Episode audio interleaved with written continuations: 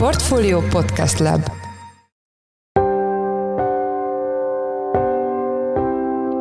Mindenkit üdvözlünk, sziasztok! Ez a Checklist a Portfolio podcastje október 11-én szerdán. A műsor első részében folytatjuk az izraeli konfliktus elemzését. Az elmúlt 24 órában az izraeli védelmi erők fokozták az ellencsapások intenzitását a gázai övezetben, miközben fenyegeti az országot a Hezbollah is. Mellettük viszont az amerikai haderő sorakozik fel, de egyenlőre nem léptek be a harcokba. Azon mennek bizonyos körökben a viták, hogy most Izrael jól jár-e azzal, hogy mindent porrázúz a gázai övezetben. Ugye ez egy elég kétélű kart. A gázai övezet magas épületeinek a tetejéről eszményi módon lehet rajtaütéseket végrehajtani az oda behatoló izraeli csapatok ellen, viszont hogyha szétlövik az épületeket, akkor a törmelék az egyfelől nagyon-nagyon jól megfogja az mindenféle kinetikus energiát felszabadító fegyvereket, másfelől aránylag könnyen alakítható is, különböző csapdák kamerákat, meg ilyen hasonló objektumokat felállítva vele. Vendégünk Ács Bence, a portfólió globál rovatának elemzője. A második részben a magyar költségvetés tarthatatlanságáról lesz szó. A tervek nagyrészt az általános forgalmi adó bevételek elmaradása miatt borultak, de azt is lehet látni, hogy az áfa visszaigénylések intenzitása is nőtt. Erről Csiki Gergelyt, a portfólió lapigazgatóját, makroelemzőjét kérdezzük. Én Szász Péter vagyok, a Portfólió Podcast Lab szerkesztője, ez pedig a checklist október 11-én. Most egy rövid szünet, és jövünk vissza.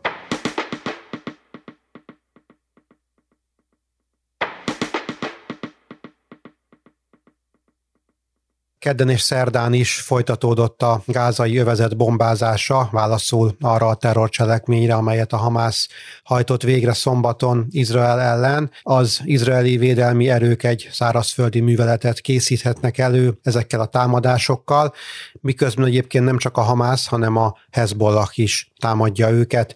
Itt van velünk a stúdióban Ács Bence, lapunk globárovatának elemzője. Szia Bence, üdvözöllek a műsorban. Szia Peti, én is üdvözlöm a hallgatókat. Mit tudtak elérni az izraeli erők az elmúlt 48 órában? Hétfő óta az izraeli légierő az lényegében folyamatosan bombázza Gáza területét. A szárazföldi csapatok azok azt a néhány települést, ami Gáza határában található, azt most arra már visszafoglalták. A legfrissebb hírek szerint egy-két olyan környék van Gáza területén kívül, Izraelnek a területén belül, ahol még néhány fegyveres kószál, de hát ezek ugye már érdemi fenyegetést, komoly fenyegetést nem jelentenek az ottani lakosságra ezen kívül most arra ugye már a Hamas az igen, az mind Libanonból, mind pedig a Golán fenség környékén elkezdett valamelyest aktivizálódni. Ezekre a csapásokra az izraeliek egyfelől visszalőnek, másfelől azt biztosan nem lehet tudni, hogy ezen a két területen kilőtt előbb. Nyilván mind a két fél a másikra mondja azt, hogy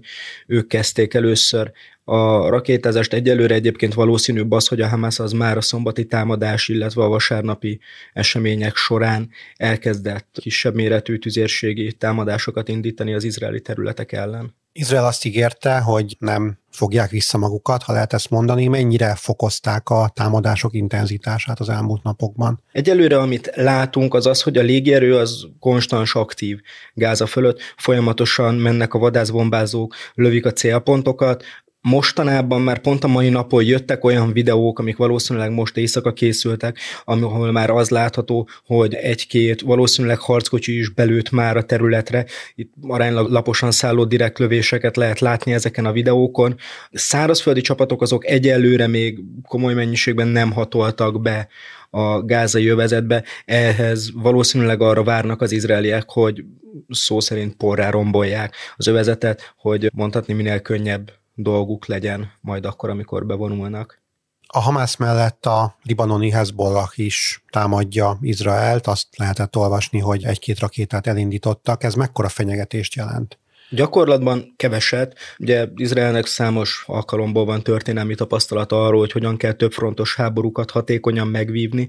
A Hezbollah az pedig, bár egyébként valóban Libanon egyik legprominensebb politikai per katonai szereplője, olyan komoly erőkkel nem rendelkezik, ami Izraelnek a területi integritását veszélyeztethetné. Nyilván egyébként az IDF-nek valamelyes kellemetlen az, hogy nem tud minden erejével Gázára koncentrálni, de azok alapján, amit eddig látunk, komoly megakadásokat nem okoznak a libanoni belövések. Izrael viszont nincs egyedül. Amerika jelezte, hogy csapatokat küld a régióba, még nem szálltak be a harcokba, de amennyire én tudom, akkor készen állnak erre.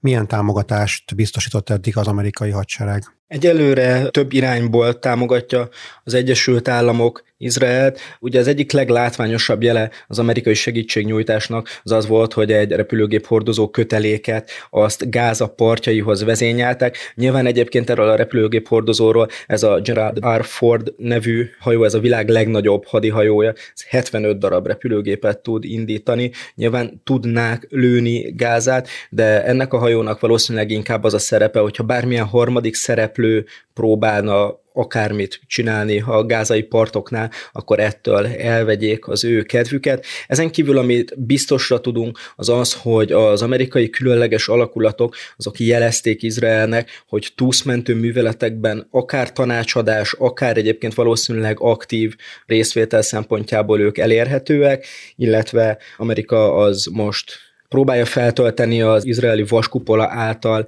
ellőtt rakétákat. Arról egyelőre még csak nagyon-nagyon levegőbe kapkodó találgatások vannak, hogy az amerikai légierő aktívan részt venne-e ebben a történetben. Érkeztek olyan meg nem erősített hírek, hogy egyébként Jordánia a repülőtereit azt erre a célra hajlandó lenne átadni az Egyesült Államoknak, de ezek egyelőre tényleg csak nagyon vad találgatások. Lehetett arról is olvasni, hogy a Hamász esetleg hosszabb harcokra számított, annál, mint ami végül megvalósult.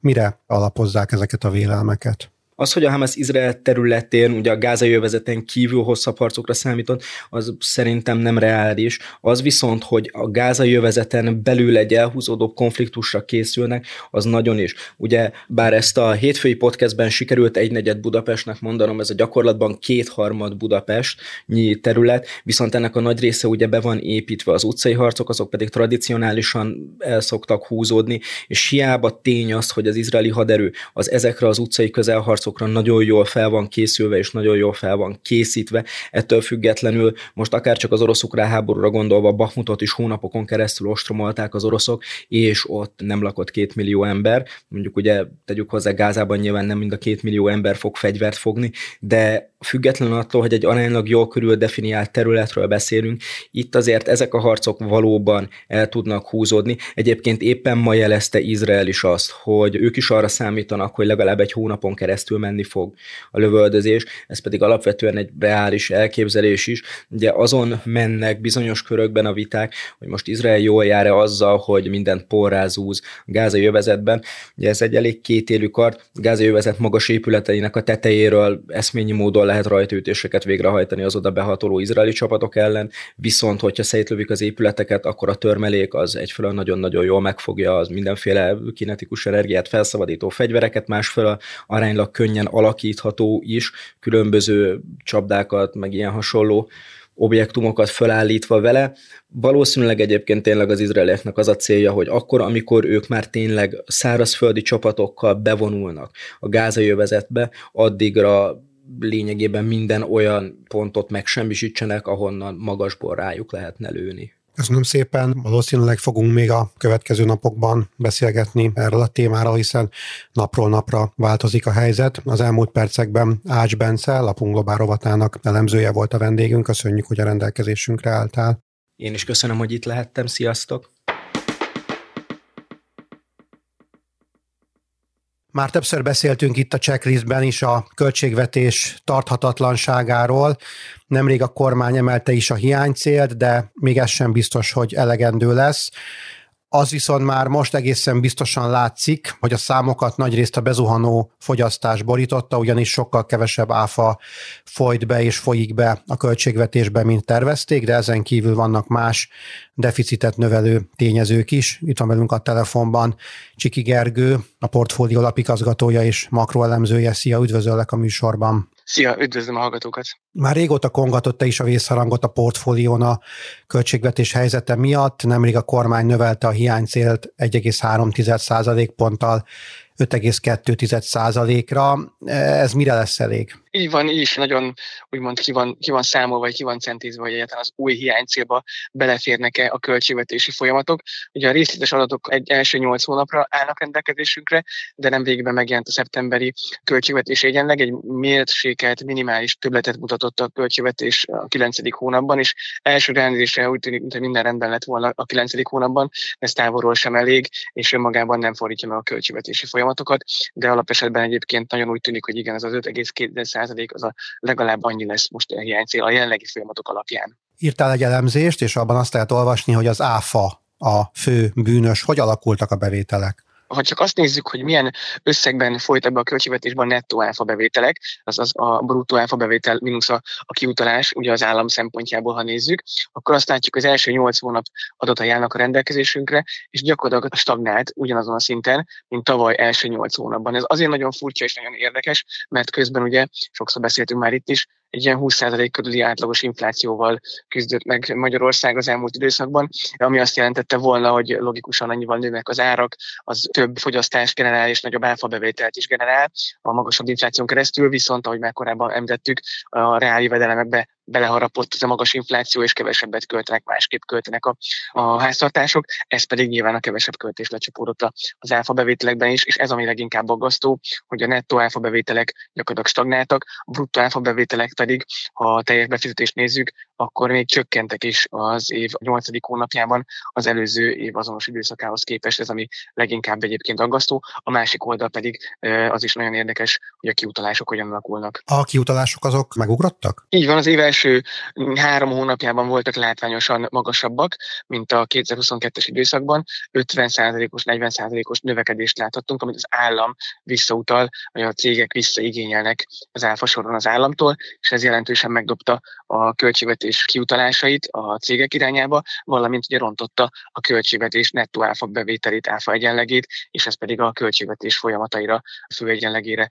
nyomta rá a bélyegét. Az a várakozás, és egyébként az a várakozás a valószínűleg a kormánynak, hogy ez pénzforgalmi szemléletben, ez egy ilyen kisimítása a korábbi folyamatoknak. Tavaly meglepően jól teljesítettek az áfa bevételek, valószínűleg a kitalás sor volt alacsonyabb, és most ez visszapótódik, úgymond, és a pénzforgalmi szemléletben persze ez jelentős elmaradásnak tűnik, és elmaradást okoz a bevételekben, de eredmény szemléletben, ami ugye számít az Európai Unió jelentett költségvetési egyenlegben, ez lényegesen nem befolyásolja, mert egyébként pénzforgalmi szemléletben mintegy 900 milliárd forintos áfa bevételi hiányjal számolhatunk, ez volt a legutóbbi jegybanki becslés például. Akkor ez a visszautalások felpörgése az egy administratív dolog, tehát a cégek most döntöttek úgy, hogy ezt visszakérik, vagy visszaigénylik? Jobb esetben igen, ez egy administratív folyamat, vagy egy technikai folyamat, tehát alapvetően ez a makrogazdasági folyamatokkal is összefügghet, vannak ilyen elemzői feltételezések. Ugye az elmúlt időszakban Magyarország export teljesítménye kedvezőtlenebb volt, az import teljesítmény inkább növekedett, az jelenti, hogy a, a nagyobb multivállalatok a beszerzéseiket elszámolták, és arra vissza tudták igényelni az áfát, ez is összefügghet akár azzal, hogy a, az államnak magasabb kiutalásokat kell teljesíteni az áfa soron. Nem kell attól tartani, hogy ebben a recessziós környezetben a cégek nagyobb kockázatot vállalnak, és kicsit elmozdulnak a szürke gazdaság irányába? De valószínűleg igen, ez a második nagyobb tényezője egyébként az áfa bevételek elmaradásának. Vannak ezzel kapcsolatban ilyen mikroszintű információk, anekdotikus információk, akár a NAV részéről néhány közleményt az elmúlt időszakban megjelentett, ami arra utal, hogy a vállalkozások akár a szolgáltató szektorban próbálják a bizonyos jövedelmeiket elfedni. Ugye nyilván az ottani vállalat tulajdonosok, cég tulajdonosoknak is belemar a jövedelmébe az infláció, kevésbé tudják mondjuk átállítani a fogyasztókra, akkor másik oldalon próbálják a jövedelmi helyzetüket javítani, azon keresztül, hogy bizonyos jövedelmeket tevékenység után nem vallanak be, és ezen keresztül nem kell befizetni a különböző adókötelezettségeket, és így javítják a saját jövedelmi pozíciókat. Ez viszont az elmúlt időszaknak a, a látványos gazdaságfejlítését fordítja meg ennek a pozitív trendnek a megfordulását is tapasztalhatjuk. E-, ezzel kapcsolatban azonban nincsenek még konkrét makrogazdasági adataink. Azt már látjuk, hogy a kiskereskedelem nem igazán pattant vissza, legalábbis nyár végéig nem, annak ellenére, hogy többen ezt remélték, több elemző ezt remélte. Mi a garancia arra, hogy jövőre teljesülnek a várt áfa bevételek? Igen, gyakorlatilag már teljesen meg is kérdőjelezhető a nyáron elfogadott 2024-es költségvetés, részben az általad is említett idei áfabevételi folyamatoktól, de az egész idei költségvetési bázistól sokkal rosszabb lesz a költségvetési bázis, valamint a makrogazdasági bázis, amire egyébként a kormány tervezte volna a 2024-es költségvetést, ezért szinte már most látható, hogy ez a 2,9%-os GDP irányos jövő évi hiánycél már most megkérdőjelezhető, óriási kockázatok övezik, és most csak az idei évből kivetítve mondom ezeket a veszélyeket, ami előre mondjuk nem látható, és évközben esetleg jelentkező veszélyek, azt még nem is akarom említeni, valószínűleg arra sincs már fedezet a jövői költségvetésben, de valószínűleg a kormány úgy van vele, hogy most az idei költségvetést, idei kérdéseket kezelte, a jövő évet pedig még, még ráér, főleg, hogyha egyébként belegondolunk, hogy a tavasszal választások lesznek. Köszönöm az elmúlt percekben. Csiki Gergály, a portfólió alapigazgatója, makroelemzője volt a vendégünk. Köszönjük, hogy a rendelkezésünkre álltál. Köszönöm szépen.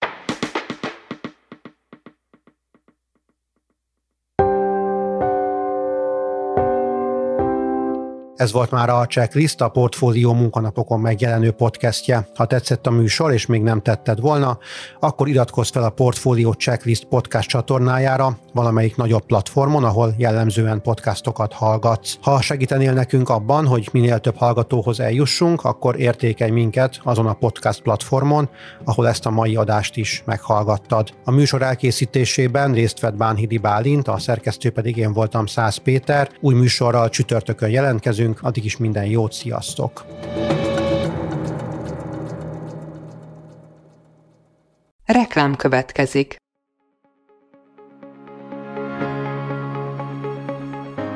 Raúl Müller Lajos vagyok, az Agrárszektor főszerkesztője. Májusban két tematikus konferenciát is rendezünk Kecskeméten az agrofood szektor szereplőinek. A május 22-én tartandó Portfolio Agrofood 2024 konferencia az élelmiszeripari vállalkozások, beszállítóik, a szolgáltató cégek és a kereskedők számára nyújt egyedi betekintést az aktuális trendekbe. A május 23-án megrendezendő Agrofuture konferencia pedig egyedülálló módon tematikus formában foglalja össze a hazai agrárgazdaság fenntarthatósági követelményeit és innovációs lehetőségeit. Jöjjön elő is, részletek és jegyek a portfolio.hu per rendezvények oldalon.